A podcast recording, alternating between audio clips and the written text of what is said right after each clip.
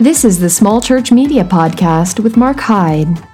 A few weeks ago, we had a conversation where we asked the question of what's more important to your church, a Facebook page or a website? And the answer was, well, both are actually important if you use them well.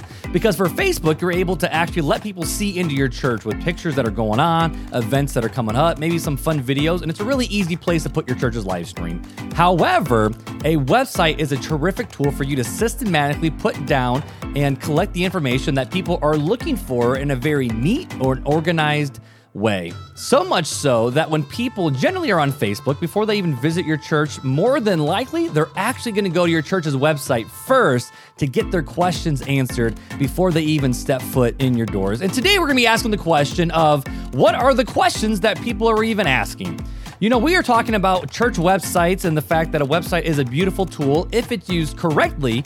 However, if you use your website incorrectly, it can actually be more of a turnoff to potential visitors than actually a way to help people get into your doors. But no matter what, whenever someone first comes to your church website, they have questions that they want answered. And unless you answered those questions, the chances of them walking through your door are almost slim to none. So today we're going to be talking about the three types of questions that people ask before they even walk through your church doors. The first type of question that people are going to ask are questions about your facility. Any church you go to, the building and the layout and the structure and the parking lot and the doors look completely different. And so many times, so many small churches don't really think about that. You know, when people first walk into your church building, where do they go for their kids? And before they even walk into their church building, how do they park and where do they park and what do you expect out of them? You know, there's this really funny thing going around on TikTok and Instagram and, and maybe Facebook stories as well. And people are talking about this. Um, stress and this anxiety that they that they feel when they go to a new place because they don't know where they're going to park, they don't know where the front door is, or if someone's going to greet them, is someone not going to greet them, what's expected of them when they walk into a place of business. And chances are they're going to have that same feeling about your church. And just like any church, you might have multiple doors, you might have different entrances for kids or for adults. Maybe if you're a little bit more of a structured church where you want to have parking attendants because you're trying to make sure you get everyone in where they're supposed to go, you want visitors to put on their flashers so they can park into a new visitor parking, or you might just have visitor parking in general on a sign somewhere. But people want to know what you expect them to do. Our church, for example, we actually have about three or four doors that people are able to go into when they want to walk into the building. And generally, with people who go to our church, they know where their Sunday school is at. They know where kids are supposed to be dropped off. They know where the worship center is. They know where the student ministry entrance is. But if someone's brand new, they don't know where to go. You need to encourage them and help them know where to go. So, something very simple that you can do on your website is just list out the steps that people need to do. If they are our first time guests and you want them to go through a certain door, A, make sure you label that door, but then also tell people where they are supposed to go, where they're supposed to park. Is there a drop off? Can they drive up? Can they not? Um, what are they supposed to do even when they walk in their doors? Are they supposed to go and take a left for the children or take a right? Now, granted, you want people there in your church building to help escort people, but people want to be informed before they even walk in. So even if you have a great guest team set up for people to help usher them where they're supposed to go, people still want to know before they even walk into your church building or pull into your church parking lot where are they supposed to even park. So on your website somewhere, you got to answer the questions about just your church facilities and how you want people to navigate those. The second type of question that people want answered on your church website is what are they supposed to do about their families? You know, a lot of times when people come in, they might be single, they might be married and no kids, or they might have a whole bunch of kids, but people want to know what am I supposed to do with my family? When I walk in, is there going to be a nursery for my baby, or am I allowed to keep my baby and my children with me in service? For your church, and maybe your church is like my church, you guys actually let the kids come into the service, and then after the music portion, you dismiss them to children's church. Do your visitors know that? Because there's nothing scarier to a mom or a dad when they're sitting for a first time in a church, and then all of a sudden, without question, they say, "All right, all the kids can be dismissed to children's church," and they're like, "We we we didn't know that they were going to leave us. We just sat down, and now they're disappearing with people that we don't know in a church building that we don't know either." People want to know every little thing what's going to happen to their family? Is there something specific for teenagers in your worship service that you want people to be a part of? Do you have a children's story or a children's sermon portion of your service where you're going to call the kids to the front? If there's anything revolving around families and what people are supposed to do with them, people want to know what is going on. So if you don't answer questions about what people do with their family, they might be in for a world of shock, which actually might push them off a little bit rather than make them feel more comfortable being with your church family. The third type of question that people often ask about your church that they want to find answers for on the website is just questions about your church in general. You know, every single church, you know, whether you have a denomination or not, people want to know that and not just know it, but know what it means. If you're a Southern Baptist or an American Baptist, or United Methodist or Free Methodist or Church of the Brethren or Presbyterian, PCUSA, PCA, wherever you fall in either the Protestant Protestant category or hey, even Catholic category, people want to know what that means and what that's expected of them. Most people know that there's all these different churches out there with even Baptist churches or Methodist churches have different little strains inside of them and people want to know what does that mean? Does that change the worship service? Does that change the worship style? Do you do some interesting elements in your service that I need to be prepared for? What is going to happen when I even walk into your building? People want to know your denomination, what your beliefs, what your history are, and if that affects them in any way. Another thing that people have questions about is maybe about your church style as well. What type of music do you play? Are you more of a modern worship where it's a lot of synth and a long worship set, or are you more traditional where it's just piano and organs, or you cross in between? Do you have guitars and drums? Do you not? Do you expect people to stand, sit, respond? Are you going to have more of a charismatic style worship where there might be dancing off to the side or tambourines or flags? People want to know what to expect when they walk into your worship service. And more than just even what type of worship service you have, people want to know about the pastor's teaching and preaching style as well. You know, every pastor has a different style, and sometimes it's more subject matter, sometimes it's more walking through the Bible. You know, people kind of want to know what's going on when they walk in and what to expect of the pastor. Is he going to be sitting in a stool?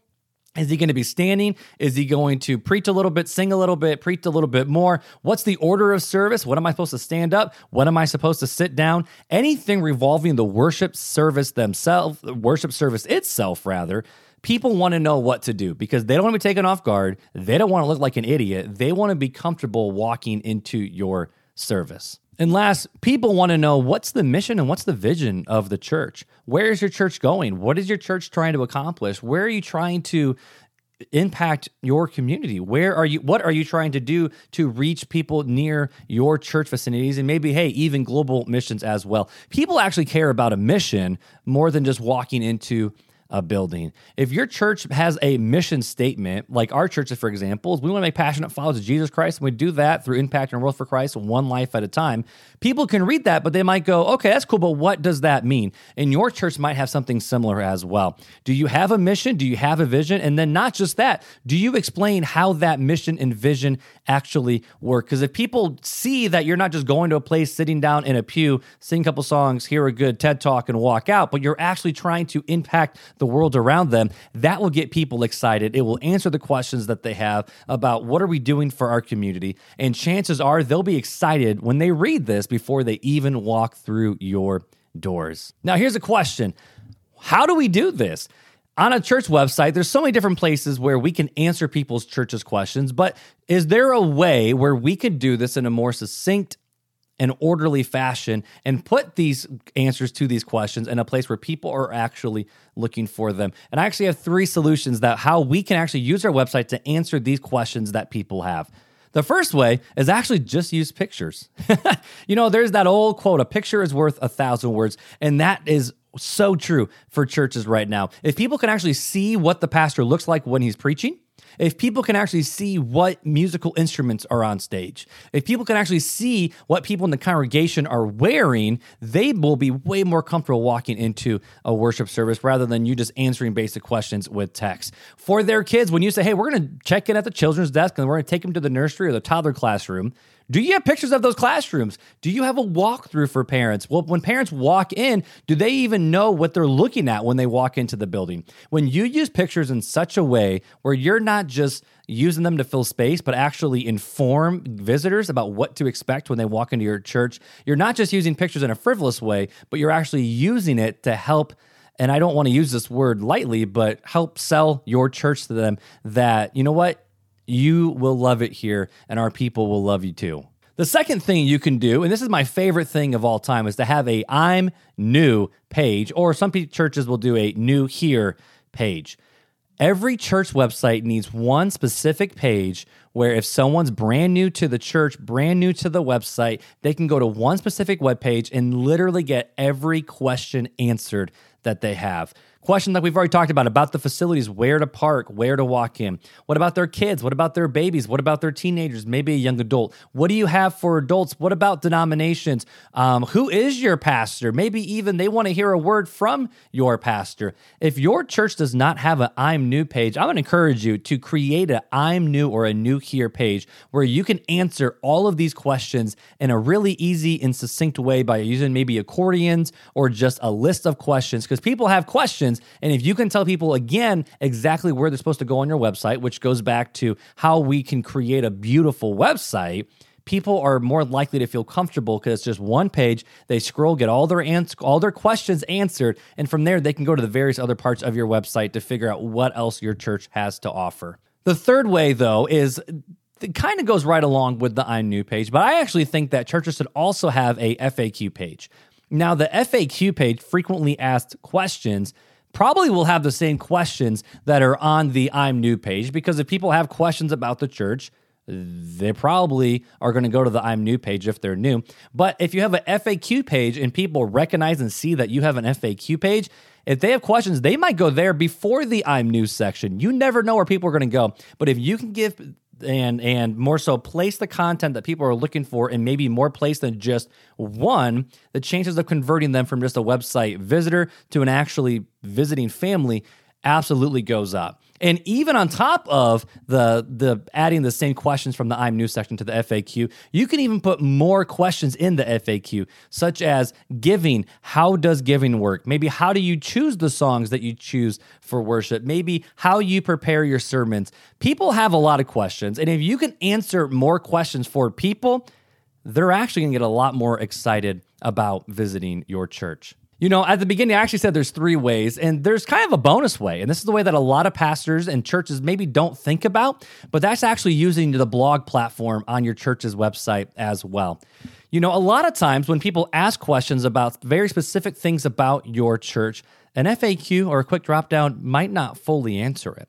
This is where a blog comes in real handy too, where you can actually have a whole database of intense question and answers, maybe videos from the pastors, where people can actually click on the blog or writings from the pastor, where the pastor takes, you know, maybe normal questions that people ask and can actually write about them. Or hey, maybe you can even record a video and audio to go along with that question as well. But the blog feature of your church's website is, in my opinion, one of the most underutilized places that a church uses on their website because I know it A takes a lot of time and B it takes a lot of effort to get it done. But it, again, it's just another way that you can answer people's questions, meet them where they are, and help them feel comfortable before even walking through your church door. Today, we looked at the three types of questions that your church website needs to answer questions about the facility, questions about family, and questions about the church in general. Pastor, church, I encourage you go to your church website right now and see if your church is actually answering the questions that people have. Don't be cute about it. Don't give very vague answers, but give actual real answers to people's real questions. And I can guarantee you might see them in your church one day. If you have any questions at all about maybe how to take this to the next step, maybe your church website you realize that hey, it needs to be rebuilt, I would love to chat with you and connect with you about how we can do that for your church. Reach out to me at markhyde.com, fill out the contact form, or just go straight to my email. Hello at markhyde.com, and I'd love to chat with you guys. If this is your first time, you've been listening for a while. If you're hey, if you're on YouTube, I'd love for you to for you to subscribe. But if you're listening on Apple Podcast, I would love it if you can share it and leave an Apple Podcast review. It helps us get into the ears of more listeners. Or hey, here's the deal. I'm not trying to put a lot of money behind the marketing because let's be honest, I, I, don't fully have it. So if there's another pastor that you know that would encourage, or not just be encouraged, but would benefit from these conversations, I would love it if you would share these episodes with them as well. If there's any questions that you have that you would like me to answer, feel free to hit me up. Just again, markhyde.com is an easy place to do it. Facebook, Instagram, just search Mark Hyde and you'll find me right there. I love hanging out with you guys every single week. Come back next week where we'll learn more about how we can use media to grow and encourage and edify our church congregation. And hey, maybe even find some new visitors along the way as well. Until then, guys, take it easy. The Small Church Media Podcast is a part of Mark Hyde Creative.